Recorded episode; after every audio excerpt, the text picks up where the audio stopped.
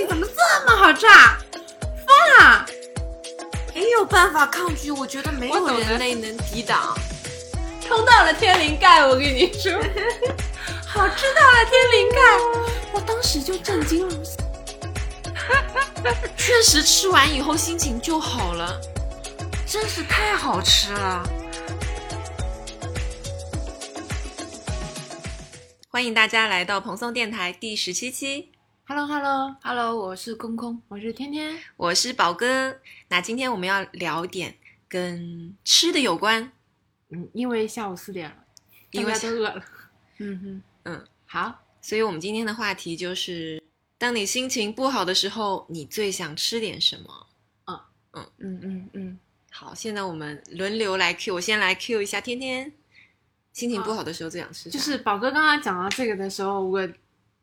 脑袋里最近脑脑袋里一下子跳出来最近的体验就是喜茶的，我再看一眼叫什么？喜茶的黑糖波波牛乳是为什么呢？是因为就是这个星期来姨妈，哇靠，就是，呃，对吧？半死过去的一次体验。然后我就在家里那两那两天就是周一，嗯，我已经忘了，反正就那两天几乎饭也没怎么吃。然后又来就是整个大雪崩，然后到了第三天，我感觉稍微有点缓过来的时候，就脑袋里第一个印象就是我一定要点点热的黑糖的东西，然后就点了，就是点了点了那个喜茶的这杯，然后喝到的第一瞬间，我的天呐，你就是感觉有一种，你知道有一种能量顺着那个吸管。和这个液体和这个珍珠和这个黑糖混合着，一点一点就是落到你的那个肚子里去，哦，感觉你就活过来了，哇，真的有一种活过来的感觉。感谢喜茶，我靠，就是我觉得就是大雪崩之后搞一点甜的喝喝是很有道理的。我当时就在想，嗯，那种不是老一辈一直说要喝红糖姜茶嘛，我、嗯我瞬我瞬间我懂了。我改到了，我改到了，为什么？我我说个题外话，我在上上个礼拜的时候也改到了这件事情，就当时是因为我低血糖发作，然后加上那个来姨妈、嗯第三天，然后就在就在火车站昏倒了，然后当时我昏倒之后就立刻。能动弹了以后，就跟天天和空空说了这个事情，他们俩也是跟我说，赶紧去一个有氧气的地方，然后吃点糖分。我是真的觉得很有用，就女生真的不要说有时候太控糖，糖还是挺挺救命的一个东西。我觉得糖真的是人类的能量来来源。真的，嗯。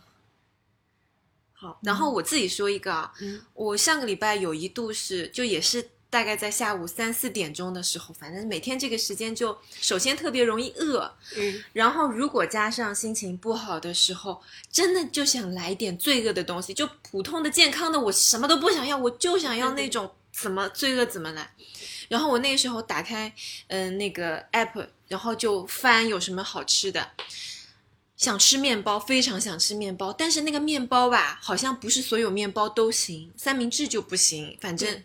一想就不对味。然后呢，后来想了半天，我想吃的是啥，我就找到一张图片，它是一个小方块，然后看着非常的松软好吃，就已经能闻到奶香了。这时候它外面还有一整面是铺满了奶酪，然后当时我就觉得，立刻马上就觉得就是它了，就是它了。我 我懂，我懂。然后当时你知道这家店让我有多为难吗？它是五十八起送啊，相当于是我要买三款类似的东西，我才能三下款罪恶，对，立刻命运宣判了你罪恶乘一不够，要罪恶乘三。对的，我还是我还是买了，那吃起来是真香，真的。我听到了宝哥的口水。呃，因为每天下午四点多的时候，我大概是两个状态，一个状态就是睡着了，然后还有一个状态就是如果很饿的话，就是吃一下中午的剩饭。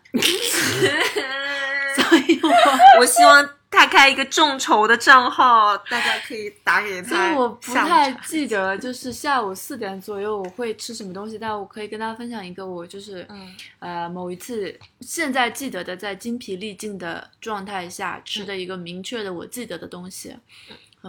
这是刚才苦思冥想了很久才想到的，就是在某一次呃打麻将，从可能上午十点十一点打到凌晨一点多两点多回家，然后当时整个人已经完全精疲力尽，已经经历了那也是你们没有必要打那么久，说实话。嗯 经历了十几个小时，有十几个小时，有了吧？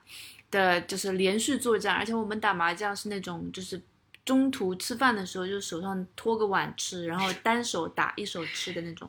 嗯，就几乎是不下不下桌的，也没有人轮替的那种。然后晚上回去就很饿很累嘛，然后就我家属就点了个兔腿，嗯，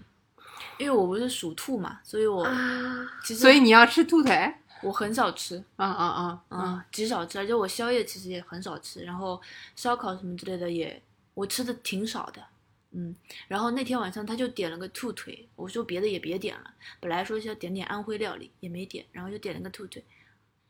兔腿好好吃啊，是是就是辣的吗？一几乎不辣，烤兔腿。嗯烤兔腿上面泛着油光，可能是因为太饿了还是怎么样，然后就觉得好像也可以吃吧，就是晚上获得了极大的满足感。我把兔腿上面每一条肉都撕下来吃掉了，这是我最近一个记得明确的好吃的东西。嗯，嗯那是几点？晚上两三点吧。就空空这个开头哦，我以为他会说他舍不得吃，但他最后又很 detail 的去形容对，了把每一条肉都 撕下来，我也是有点不是在说好吃的嘛，是获得安慰的嘛。是是，就很饿的状态下吃的东西都很好吃，而且我劝大家，嗯，把就自己尽量往饿里面整是吧？没有没有没有，不是 这个东西也不好吧？呃，不好这么说啊。但是我我分享一个感受啊，就是我在一九年的时候有经历过一段时间的，就是呃健节食健身，然后那段时间几乎是不吃重油重辣，然后就是吃那种很素的高蛋高蛋白的食物。然后那段时间呢，大概半个月或一个月的，每次会去开个荤，就是吃一些正常的食物。嗯，然后那个状态下，你会发现正常的食物好好吃啊，无比好吃。无比好吃，给你带来的那种愉悦的满足感，天呐，就是就是怎么会这么好吃？然后你，而且你是知道你不能吃太多，你这个份额是一个月仅有这么一次让你去挥霍的那个机会，哎呦，越压抑越好吃。越压抑越好吃。我觉得真的，人类的快乐和痛苦都是需要对比出来的。嗯，如果你有那个反差在，你先压抑住自己的欲望，你他点你一下，那一点点的快乐就能让你觉得无比的快乐。哎，我之前不是跟你们说过吗？我有一次就是控糖、戒淀粉、节食，嗯，我靠，那个时候已经到什么程度？就是你吃西兰花都是甜的。我跟你说，那段时间你是可以闻到空气中的脂肪香。救命啊！我那时候觉得怎么回事？就是就有一次，因为是是我当时另一个老师跟我说，就是可以这么戒，然后呢，我就跟着他这么学，呃，这么这么戒，然后我一段那段时间觉得西兰花好好吃啊，然后我就去跟我老师说，老师说对啊，因为西兰花是甜的，真的很惨，现在听起来很惨啊，嗯，然后我一年后，因为我一年前那一次某一个月的某一次的份额是送给我当时的某位老板的，因为那老板说要请我吃饭，然后他带我去了一家书香门第、装修的古色古香的一家饭店里面，点了一份杭州非常有名的黄鱼年糕，那个菜两百八十八一份，一盘菜。嗯当时吃，我的天啊，惊为天人！我跟老板的关系呢，就也没有那么的亲近啊。吃完饭，我把桌上所有的菜全部打包带回去，然后一直心心念念了一整年。因为毕竟两百八十八一道菜，我还是考虑了一下，我就跟我家属说，我一定要带你去吃一次那个黄鱼年糕。那个黄鱼年糕实在是太好吃了。然后带他去吃的时候，已经是一年后，就是我已经度过那个节肥节节食减肥期，进入正常的状态了，就是正常吃吃喝喝了。嗯然后那天吃一上菜，一毛一样的菜，还甚至几乎一毛一样的位子，就感觉，哎，这个菜怎么如此的普通？所以真的，我觉得你说的这个很有很有道理，就是人只要是这种体验型的东西，或者是跟五感有关的，我觉得拉开层次感都是一个改变体验的一个很重要嗯的因素。哎、嗯，我们以前上课的时候，就老师这是个科学啊。我们以前大学上课的时候，老师跟我们说，就是 如果你心情不好的时候，嗯你就吃香蕉或者是巧克力。嗯，补充钾是吗？不是，是这两样东，我已经忘了具体是补充了什么东西进去。维生素，它是能促进你的多巴胺的生成的，嗯，就是能让你变得快乐。他说这是真，这是两样真实的能让你变快乐的食物。然后我后面就是真的有时候不高兴的时候就掰了一个香蕉吃，香蕉好饱啊！哎，是啊，所以我现在你你早上看我吃那个香蕉奶昔嘛，嗯，那个真的很饱。我有时候如果起得早吃吃那个啊，可是你中饭都可以就可以吃，是不是？对哦我早上只能吃这些，早上只能吃这些不油的东西。哎，我早上也吃不了油的东西，嗯，我早上吃不了油的，就肠胃负担轻一点。我也不知道，反正就是看到油的就没有食欲了。这样嗯，是，我好像也会这样。这还是那个 C B B B 的一道平凡料理呢，这叫什么奶昔？所是，牛奶加酸奶加香蕉加任何一个你想要有味道的东西，可以是那芒果之类的这种。哎，还加了什么东西啊？有点忘了，嗯我觉得我们频道也是有点像这种感觉，什么？就是虽然市面上。虽然其实是有很多厉害的大神在讲一些很专业领域的东西，但是像你刚才说的这个平凡料理这种，嗯，就是它反而是降低门槛，让你觉得我好像不必特意去学，我就可以对对对做到，而且呢，我每天都可以吃到，心情很好，这种对切切身改变了你的生活的这种，嗯，我觉得虽然厉害很重要，但是像这种门槛很低，让你觉得我从简单的开始做起的这种心情也很重要。嗯。嗯，比如说下午四点可以点一个 方方的，看起来很很奶酪很足的面包。其实那天我 我发生了一些故事，嗯。就是那天我我心情不好，所以我要点这个面包。嗯。但是点完这个面包以后，我又大哭了一场，是因为给我送外卖的那个那个人，他心情非常的差，他就啊大骂了我一顿。然后加上我本来就心情不好，有一个人莫名其妙的骂了我一顿，我就觉得很委屈。然后为什么啊？他是这样子的，因为那个时间点已经到了嘛，已经过了，就是嗯那个时间到点了，又过了十分钟以后，他给我来了个电话，嗯他说我不不给你送上去了，你到嗯门、门卫这里拿一下。嗯我说啊，我说为什么啊？我说我外卖都是能送上来的，嗯嗯然后他就说我就不送了，然后我嗯，你加我微信，我给你发个红包好了。然后我说啊，我说我说那我不想下去，你能不能还是送上来？他说那一个小时以后吧，然后就挂掉我电话了。然后我就觉得很奇怪，然后我就又打过去，我就说，哎，我说那我的外卖现在到底是什么情况嘛？嗯然后他就说，反正他就把我骂了一顿，然后就说不就是几个臭钱吗？然后我说那以前的骑手都会送上来，他说不要说的那么好听，什么骑不骑手，我就是给你一个破送外卖的，然后说嗯，说我不会给你送了。嗯，反正我就扔门卫，你不要就扔掉好了，大不了赔你钱什么，就说的特别难听。然后后来我就，他就又挂我电话，哦，我还问他了，我说你刚才为什么要挂我电话什么的？他说挂你电话不是再正常不过来，他说我爱挂谁电话就挂谁电话。然后也能听出来这个骑手已经很崩溃了。对，就觉得他很崩溃，但是我不知道他发生了什么。嗯我当时的理解是他应该已经在我楼下了，只是不愿意送上来。嗯后面我就留言给那个卖家，我说那个骑手说要一个小时以后才能送我那个外卖，他就说为什么呢？然后我就打了个电话给他，然后我当时心情很差，我就我就蛮难过的，我就我就 擦泪了。嗯然后那个人说：“那我帮你了解一下情况。”然后他去问过来，意思就是那个人其实还没有到我来我家楼下，嗯，他是有点想协商的那种意思，就是想说我给你十块钱的，我给你十块钱的红包，你能不能就自己下来拿一下？但是我说，以我的感官来讲，我是接到了一个电话，那个人帮的拿起电话就说你要你必须要下来拿你的，嗯而且也不知道他是什么意思，就什么好像说我会发给你个红包，意思他说起来好像是我们要拿钱砸他脸，但他听起来有点想要拿那个钱砸我脸弄，拿红包砸在我脸上那种感觉。然后后面那个反正那个 面包店的那个店员，他就说，他说这样子，他说现在你应该也不想给那个人打电话联系啊，或者怎么样了。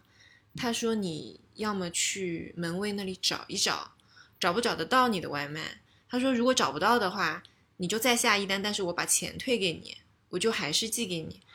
我说，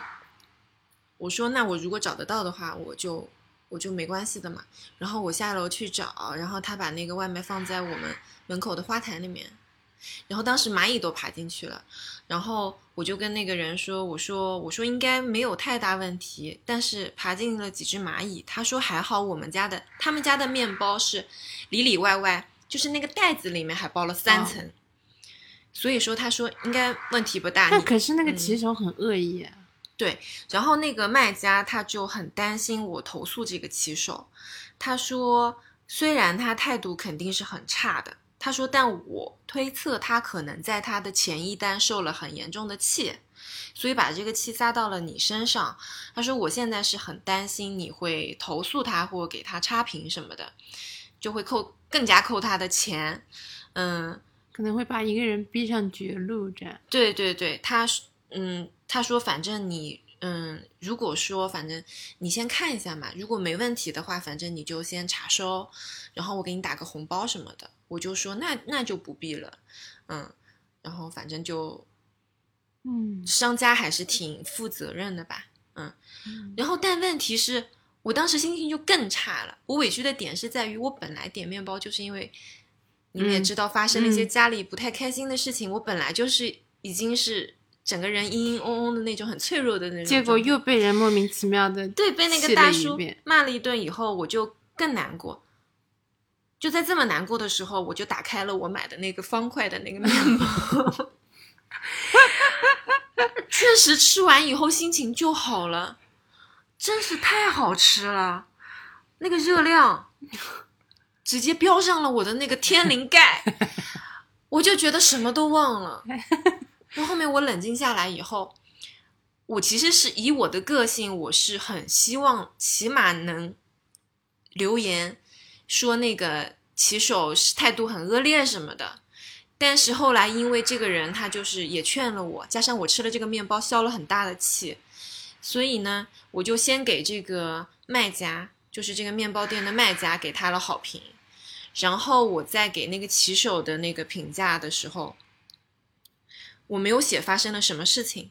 但是我给他留言说，我说以后当你遇到困难的时候，如果你愿意好好的把你的困难说出来，说不定别人的态度会是另外一种，这么感人状呐、嗯，就还有就是不要随意贬低自己的职业。嗯，我并不觉得送外卖是一件嗯很不好的事情，你自己也不要这么想。哎呦喂，嗯那你们都很感人。然后呢，他给你回复了吗？没有没有，当然没有了，都那个骑手可能在家里大哭一场，然后又点了一个。骑手也点了一个面包是吗？嗯，反正我是觉得这个那个就是卖面包的小哥是真的很很冷静和理智的。嗯嗯，他就接电话以后就说：“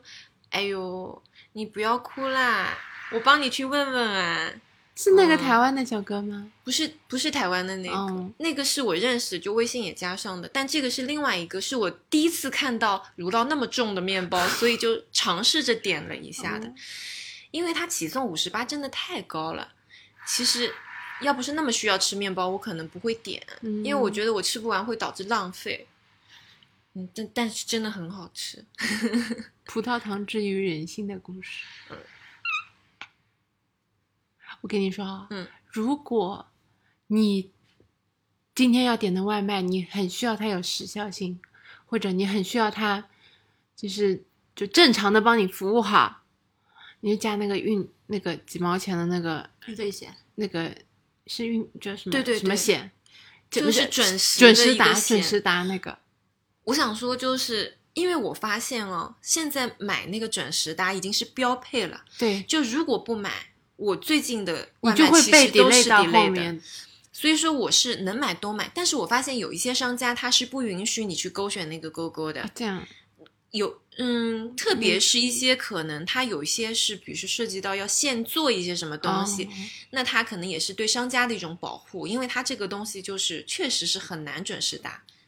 嗯，但我概念中我是觉得面包这个东西本身是其实就一天的量做好，然后它上架上的就是那个个数。对的，哦然后我昨天去了一家我很嗯，就是我最近很喜欢的面包店，叫什么？叫福气，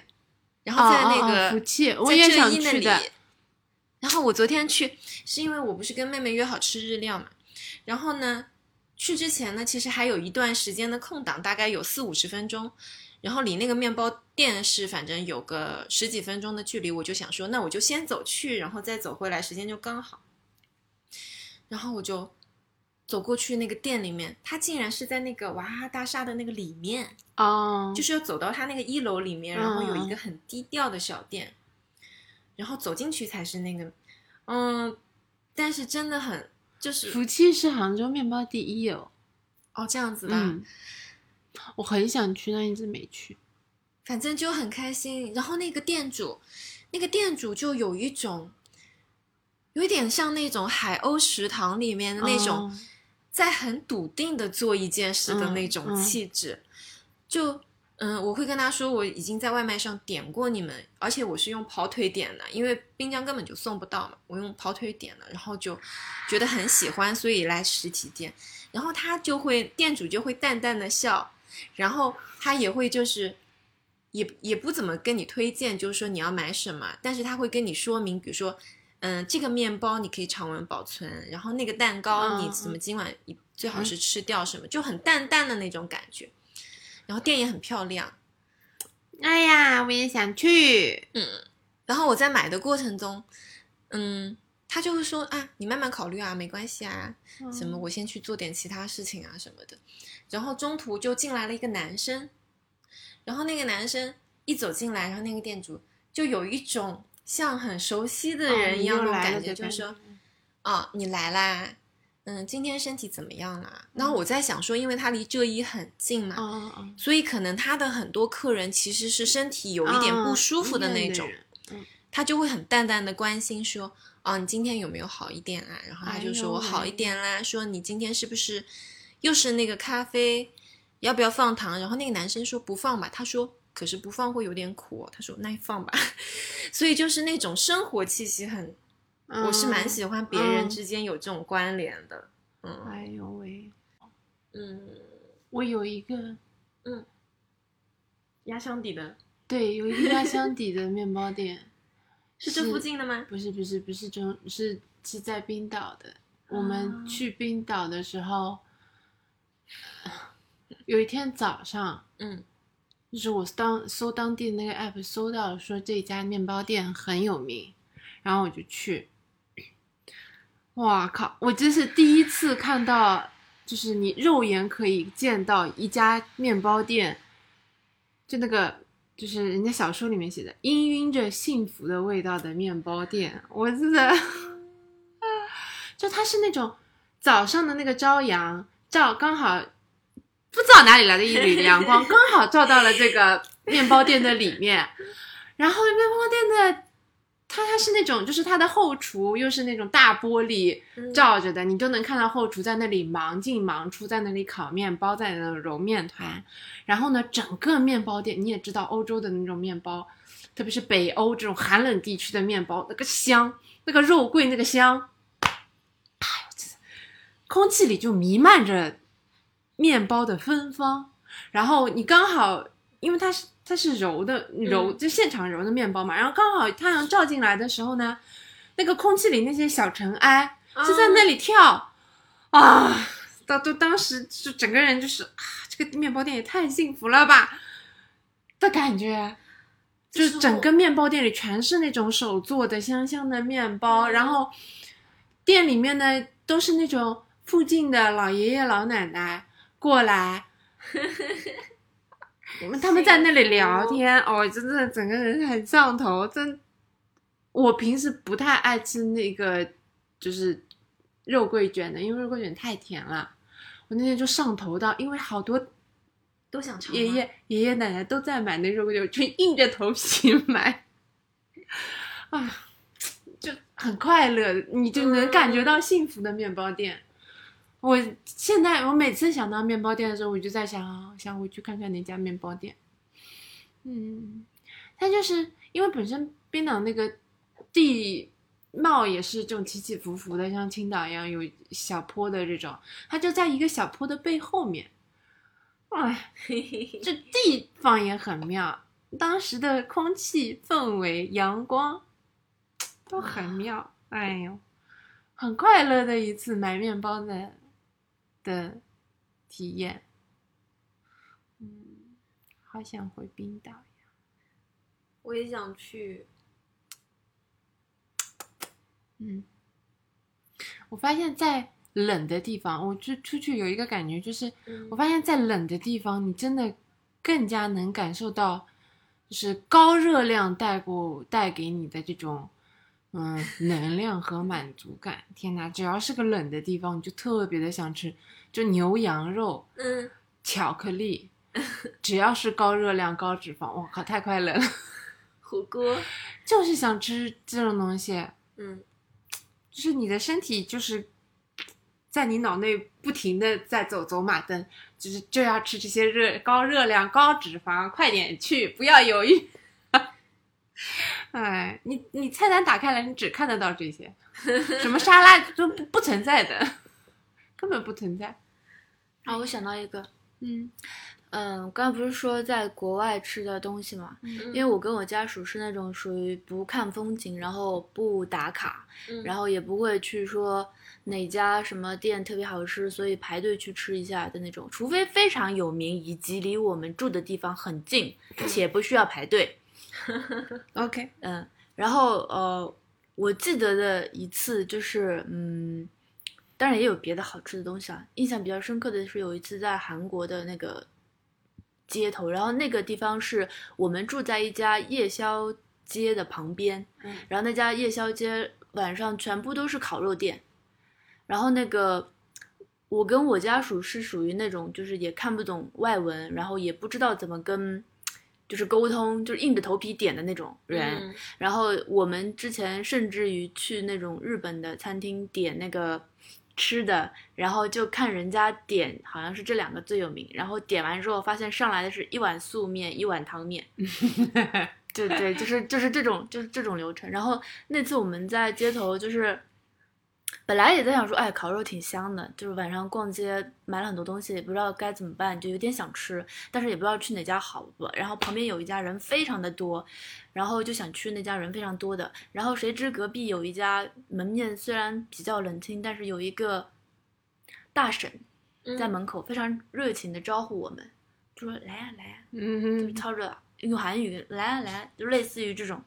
然后不知道怎么回事，我们当时三个人，嗯，就我跟我家属和浩华，嗯我们当时三个人一起去，然后那个他就招我们进去，然后我们鬼使神差就去了，去了之后他就把那个摊是放在露天的，嗯。然后放在露天之后，然后那个大婶就特别喜欢我家属，然后他就说就我们也其实也不太清确定啊，他到底说了什么啊。嗯大概的意思就是帮我们点了，就是一个一份什么样子的烤肉，配一个什么什么东西，就嗯给我们都调好了，我们也不知道该怎么点。然后后来他就说，你们要不要吃，就是嗯拉面之类的东西？应该他的笔画的意思应该是拉面。然后我就看看，然后那个我家属就点头说，就说哎好吧。然后他就说，他的意思就是我教你，嗯，我教你怎么做，然后就把我家属拉进去了，就拉到他那个 后厨，后厨做饭的地方，手把手。我跟我跟画画两个人在外面就嗯怎么回事，然后倒倒酒之类的这种，就那个不是有清酒什么之类的可以喝的嘛，然后在那边烤肉，然后过了一会儿，然后我家属就兴高采烈的出来，手里捧着一碗就是很正宗的那种韩式的那种泡面什么什么之类的，然后那天晚上那个那个大婶就陪在我们旁边一直跟我们聊天。然后用 你们 你们不是语言不通吗？而且我不记得他当时说了什么了，他就有说说你你很好看，嗯然后说我是姐姐，说我家属是妹妹，嗯说妹妹好看，哎呦喂，说妹妹可爱，哎呦，然后后来我家属就爱上了韩国泡面，然后以后但凡去去韩国玩儿，然后呃我们会。除了韩国，后来去日本、去泰国都这样，他就会呃在临行前一晚点一碗，就是去超市点一碗当地的那种泡面之类的东西，然后买很多这种配料，然后全部都放在一起，然后两个人一起吃。哎呦，作为临行前的一种仪式。有一次在台北，嗯那天下大雨，是跟两个朋友一起去的。那天在我们是在酒店的外面有一个院子，那个院子里面有个亭子，那个亭子外面下着大的暴雨，然后我们被浑身淋得烂湿，然后拎着一大堆泡面和泡面的佐料，然后旁边还没有灯，就很暗，但是我们就四个人围在那边，就是呃从酒店里面借了热水，然后泡面吃，在雨帘中，然后那两个朋友现在已经分手了。不知道他们还会不会想起那一夜？嗯喵喵，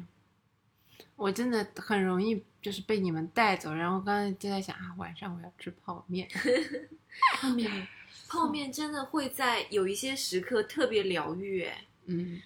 特别是深夜。我们我有一次印象深刻的泡面经历是，嗯，就是那一天，然后跟来来嗯我，然后我家属跟来来还有西外西他们这个 couple，然后看完一场演出，是我们都很喜欢的一个德国的乐队，然后在上海的那个摩登天空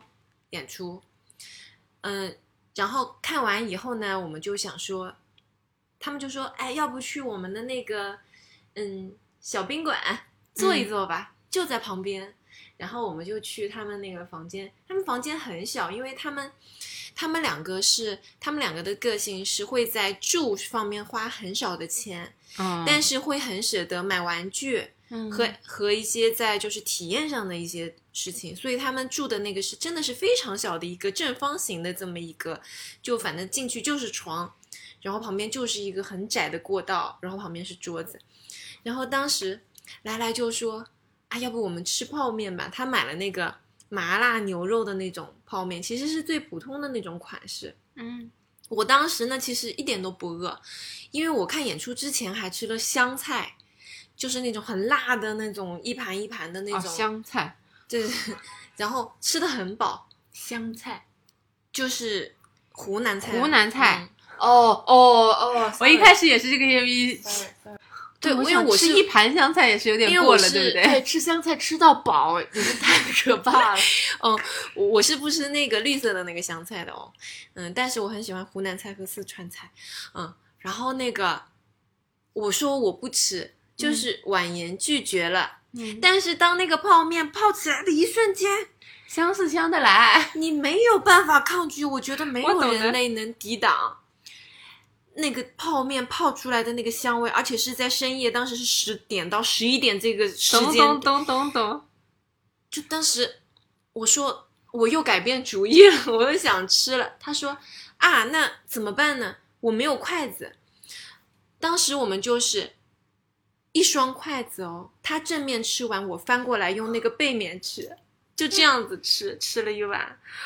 太好吃了。这个泡面真的是，特别是在那样的雨夜，跟朋友一起吃，真香。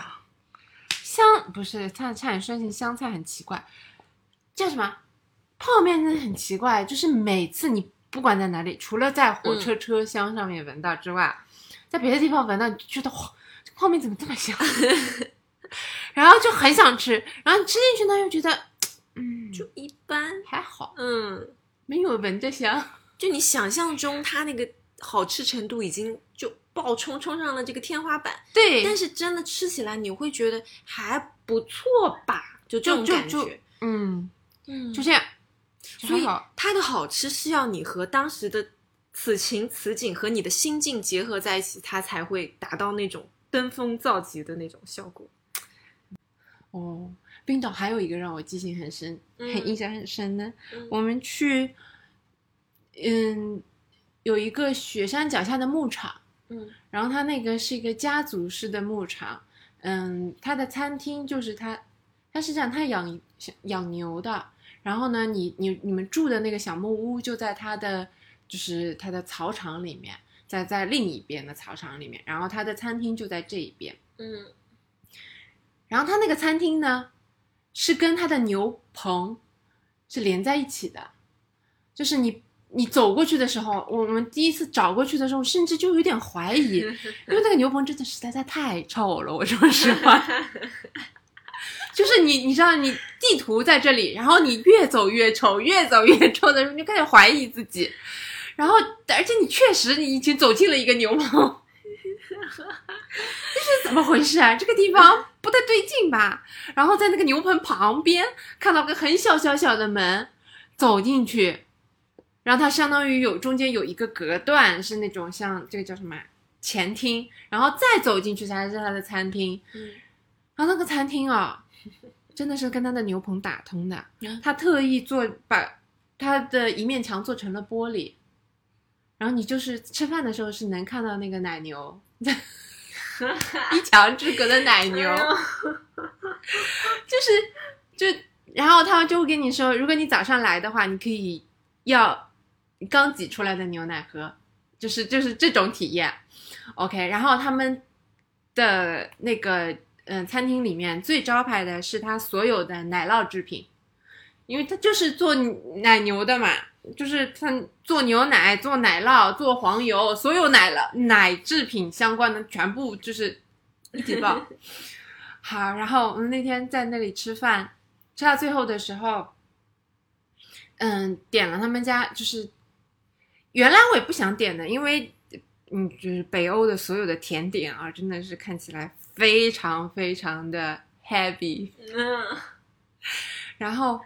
但是呢，你放眼望去啊，旁边每一桌啊，每人都有一个切角的，每人都切了一个蛋糕的角在那里吃，我觉得很奇怪。我想怎么是有多好吃？然后好，然后那个 那个我去我就去点那个蛋糕，然后那个店员隆重推荐就是这个熔岩蛋糕，你就是嗯巧克力里面包巧克力，我 正常的我是不会点的。然后就那天也不知道怎么鬼使神差，反正就是点了那个巧熔岩的那个切角，哇靠，那一口吃进去，